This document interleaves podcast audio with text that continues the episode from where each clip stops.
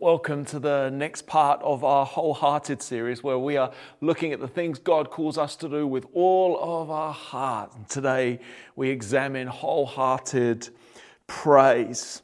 I wonder if this is a statement that you would say is true of you. Is, is your praise wholehearted? Jesus said, out of the overflow of the heart, the mouth speaks. And so if our heart is full of anxiety, that's what's going to come out. If our hearts are full of anger, that's what's going to come out. And if our heart is full of praise, our mouths will overflow with praise. This is our big idea today a heart filled with praise overflows with praise. And when we notice this, we can actually take ownership of it. Think of a bath, right? If the taps of a bath are turned on fully, the bath will inevitably overflow because the bath is being filled with water. It will overflow with water, unless, of course, the plug is out, in which case that there's, there's water going in, but there's also water draining out at the same time. And so we can take ownership of what's coming out of our hearts by saying, what are we putting in? Uh, but also, if we're putting praise in, is it draining out? What are the, what are the plug holes? What are the drains for us that, that steal praise from us? And so as we go to Psalm 103 today, it's a psalm of David, a, a poem of David, a song of David. It's a great praise filler. It's a great sort of turn the taps on and fill your heart with reasons to praise, but it also gives us some level of indication what are the drains, what are the plug holes that might rob us, that might steal us of praise, that would stop it overflowing. And so let's read Psalm 103 together. You might want to read it out loud uh, with me as we go through it. It says this Praise the Lord, my soul, all my inmost being, praise his holy name. Praise the Lord, my soul, and forget not all his benefits, who forgives all your sins and heals all your diseases, who redeems your life from the pit and crowns you with love and compassion, who satisfies your desires with good things so that your youth is renewed like the eagles. The Lord works righteousness and justice for all the oppressed. He made known his ways to Moses, his deeds to the people of Israel. The Lord is compassionate and gracious, slow to anger, abounding in love. He will not always accuse, nor will he harbor his anger forever. He does not treat us as our sins deserve, or repay us according to our iniquities. For as high as the heavens are above the earth, so great is his love for those who fear him. As far as the east is from the west, so far as he removed our transgressions from us. As a father has compassion on his children, so the Lord has compassion on those who fear him. For he knows how we are formed, he remembers that we are dust. The life of mortals is like grass. They flourish like a flower of the field. The wind blows over it, and it is gone, and its place remembers it no more. But from everlasting to everlasting, the Lord's love is with those who fear him, and his righteousness with their children's children with those who keep his covenant and remember to obey his precepts. The Lord has established his throne in heaven, and his kingdom rules over all. Praise the Lord, you his angels, you mighty ones who do his bidding, who obey his word. Praise the Lord, all his heavenly hosts, you his servants who do his will.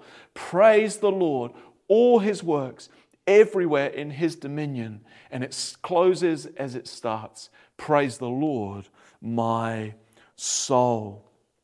This psalm, as all the psalms are, are poetry. The way it's laid out on the page lets you know that. And Hebrew poetry doesn't function on rhyming lines, it, it, it functions around parallels. And so when we look at two lines together, it, it, it can help us understand what is being said because the same thing is being said in different ways. And so we begin with this Praise the Lord, my soul. All my inmost being praise his holy names. These are parallels. Praise and praise appear in, in corresponding lines. Lord here is the word Yahweh, which is the holy name. Uh, it's God's holy name. So holy that Israel wouldn't say it. And, and, and then you come to my soul and all my inmost being. What is our soul? It is all my inmost being. And so, what, what David is saying here is I want every fiber of my being, I want my whole heart to praise the holy name of God. And as he carries on, this is sort of tap number one of David, turning it on and filling up his soul. He's, he's commanding his soul, praise the Lord, but it's not an empty call to praise. He then repeats the first line, praise the Lord, my soul. And what is the reason? Forget not all his benefits. So tap one is remembering God's blessings in our lives. What are they? Who forgives all your sins and heals all your diseases. These two go together. When we acknowledge that we have sinned before God, we can remind ourselves, but we are forgiven. We don't have to bury it. We don't have to ignore it. We don't have to redefine sin and pretend it didn't happen. No, we can bring it out into the open. But as we do that, we don't need to live with the guilt of it. No, we can say, Oh, you, you forgive my sin. You heal my diseases. Our greatest disease is sin itself. It's the thing that leads to death. It's the ultimate cause of death. But as we draw these things out into the open, we say, Lord, I'm sorry. Oh, you forgive me. You wash me. You take away that guilt. You wipe away every trace of it. David says, This is a reason to praise God with my whole heart. Then he says, Who redeems your life from the pit and crowns you with love and compassion. Redemption is this idea that takes us to the slave market. Okay, slaves are bound by the will of another, the desires of another. They have to do as they're told. And redemption is the price that pays for the freedom of a slave. It reminds us we were stuck in sin and unable to change, but God has paid for our redemption. God has paid to set us free.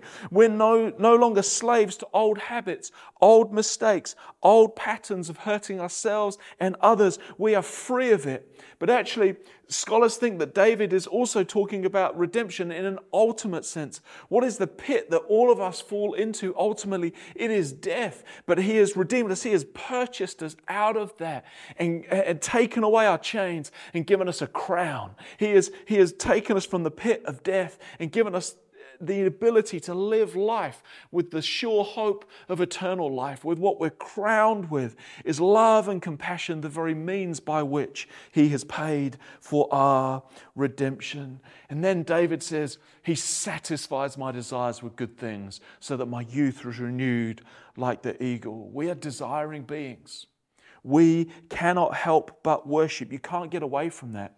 And I think in church often we can, we can struggle to talk about desires because it reminds us of temptation. But I want to remind you that Jesus had desires.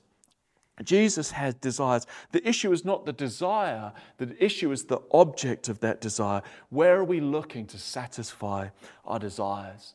You know, you walk around and advertising is everywhere. It doesn't matter whether it's on a, a, bus stop, a billboard, on TV, the banner down the side of your internet browser. All of these things are, are appealing to the desire, saying, satisfy your desires in this way. You just need to buy this, you just need to do this. As I walk around, you know, the Mount Vic area and, and the CBD, praying um, for the location I lead at the moment, um, I notice places where people are going to satisfy their desires: shops, cafes, restaurants, bars, betting shops, strip clubs. All of these places are places, some not inherently wrong, but, but all of these places are places where we are going because we have desires that we want to satisfy. And David says, These things will never fully satisfy you. You can try, but you will be hungry again. You will be thirsty again. You will have those desires again. But to come to God is the one who fully satisfies those desires. How does he do it? With good things with good things. A better translation is probably simply just good. And the reason for that is it's the Hebrew word tov. Okay, it is the word that describes the goodness of God, and it is the word that describes the good activities of God. When God says, Let there be light, and there was light, what does it say? And God saw that it was tov. God saw that it was good. And so this is the, the character of God, but it is also the works of God. It is good in the widest possible sense.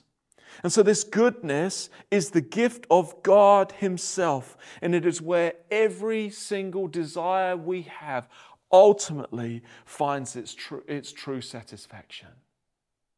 Where you never need experience that desire again. This is what I think uh, Jesus means when he teaches on prayer. He says, If you then, though you are evil, know how to give good gifts to your children, how much more will your Father in heaven give you the Holy Spirit to those who ask him? When we, when we ask for good things from God, he doesn't just necessarily give you the good things that you think you need. He pours the greatest good into your life, the gift of His good self. And I wonder if sometimes when we have these cravings, when we have these desires, and we look in the wrong places for satisfaction for those things, maybe we have forgotten that the greatest good that we have is that through Jesus Christ, the Holy Spirit, the, the person of God, and the power of God, and the presence of God has come to reside in your life, never to leave you again. But then there's the drain that comes, the drain that comes. Notice that David says, Forget not all his benefits. All of these blessings that we have just been through, we've talked about the forgiveness of sin, redemption, the satisfaction of desires with good things. There is the, we can pull the plug out when we forget those things. It becomes a drain that, such that praise doesn't overflow. We, we can do that through negligence. We can simply be so busy and in such a rush from one moment to the next, then we never actually pause to remember what are the good things that God has done? What are the many blessings that He has given me? We can forget through arrogance. Arrogance says, what I've, what I've uh, accumulated, what I have, uh, the good things in my life, I've earned it, I've deserved it, I've built it up. And we forget the fact in our pride that every good and perfect gift, James says, comes from God Himself. We can forget through comparison. I was grateful of what I had until I compared it with somebody else who seems to have more. I can, I can forget through dissatisfaction. I can, I can forget because I am looking to satisfy desires in the wrong places. And, and, and so that can leave me feeling empty and dissatisfied. And, and, and, and it's leading, and so praise is not overflowing, it's a drain. We have to find ways of being people who don't forget, people who remind our souls. You know, maybe it's around the meal table with the those you live with as you, as you eat dinner. What are you grateful for? What are you celebrating? What work or, or goodness of God in your life are you celebrating today? Maybe you're a journaler and you want to say, every single day I'm going to write three things that God has done in my life, three things that I am grateful for. We have to find moments so that we aren't people who forget, but we are people who turn the taps on of praise in our lives, remembering the goodness of God and the things that He has done for us. The second thing, the second sort of tap that I see in this psalm is remembering God's story. When you go to verse 8, it says this The Lord is compassionate and gracious, slow to anger, and abounding in love. This is Hesed, this is the loving kindness, the steadfast, faithful love of God. And when you're in a relationship, a friendship, a, marriage, a, household, you can have these sort of private jokes, like phrases that are almost like code words. They mean something completely different to maybe what they mean to other people. Um, you know what you mean when you say those things. This is like a code word for Israel, between Israel and Yahweh. In their relationship, when you see these words and you see them all throughout the Psalms, it's reminding you of something. David is reminding himself of something has happened in Israel's history. This, um, this, uh, these are the words that in Exodus 34, when, when Moses says, God, show me your glory, and Yahweh passes by in front of him, he proclaims his name I am the Lord, I am the Lord, the compassionate and gracious God, slow to anger and abounding in love. Do you see? But um, Derek Kidner, one of my favorite Old Testament scholars, says, calls it this this is God's self portrait. But as God paints the picture of himself, he doesn't just do it through a description of himself, he does it through a demonstration of himself. It's important to remember where did Exodus 34 come? It came after the earlier story of Exodus where God redeems Israel. He, they, he takes them out of Egypt. He, he redeems them, brings them into relationship with Himself. He gives them the tabernacle or the temple where God's presence dwelled among the people, the gift of Himself. And then He gives them the law, the, the, the commandments that articulated how should you live if you're to live in relationship with me. But, but as God sort of carves those words on stone tablets, the dust hasn't even settled. It's like the ink hasn't even dried on the marriage license before Israel have taken gold, formed it into a golden calf, and are bowing down to it, saying, This is the God that brought us out of slavery. This is the God that delivered us from the great, the, the, the superpower of the age, Egypt themselves.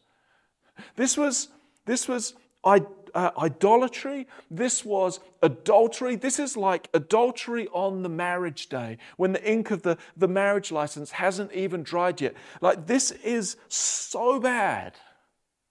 And God chooses that moment when they deserve it the least to reveal to them the character that they needed the most. Israel did not deserve relationship with God to continue. They had broken the covenant. They had broken the marriage vows. And God says, You don't deserve it. But this relationship will continue because I am gracious and I am compassionate. I am slow to anger and I am abounding in love. And if that was the, and so what, what happens throughout the Psalms, whenever these words uh, uh, appear, it is, it is David or a psalmist reminding themselves or reminding the people, remember what God God did for us. Remember that even though we failed, He remained. His character is, is paramount in our story. It characterizes our relationship with God from beginning to end. And if that was a way of David filling his soul with praise, how much more for us when we don't just see the character of God, uh, God's self portrait painted across the story of Israel. We see it painted at Calvary, where the Son of God dies in our place. And when God's character, God paints that picture with the colors of compassion and grace and, and being slow to anger and abounding in love. And we also see the color of justice in there, where God punishes our sin and yet gives us, lavishes us with grace, where we walk free from the death that we deserve to live in brand new life. We have to join with David when we fill our soul with this way. You know, where he says, when he reflects on this story and where we reflect on this story, where we say, as high as the heavens are above the earth, the greatest distance up and down that I can imagine, so great is his love for those who fear him. As far as the east is from the west, the, the biggest distance I can imagine left to right is how far he has removed our transgressions from us. That's why we share communion every week. That's why we sing so many songs about the cross and about what Jesus has done for us, because every time we come together, we want to turn on the taps that fill our soul with the praise of the story of God, the history of God in our lives. And I think a drain comes when we forget this and we begin to maybe look at our track record. I'm not who I used to be. I'm, I'm, I'm serving in church. I'm in services. I'm, do, I'm, I'm a much better person than I was. It is a drain on praise because we start to believe that our relationship with God is based on what we have done. For eternity future, it will never be based on us. It will always be based on who He is and what He has done for us. That's why the worship of heaven revolves around the Lamb who was slain. And we say, You alone are worthy. You alone are worthy.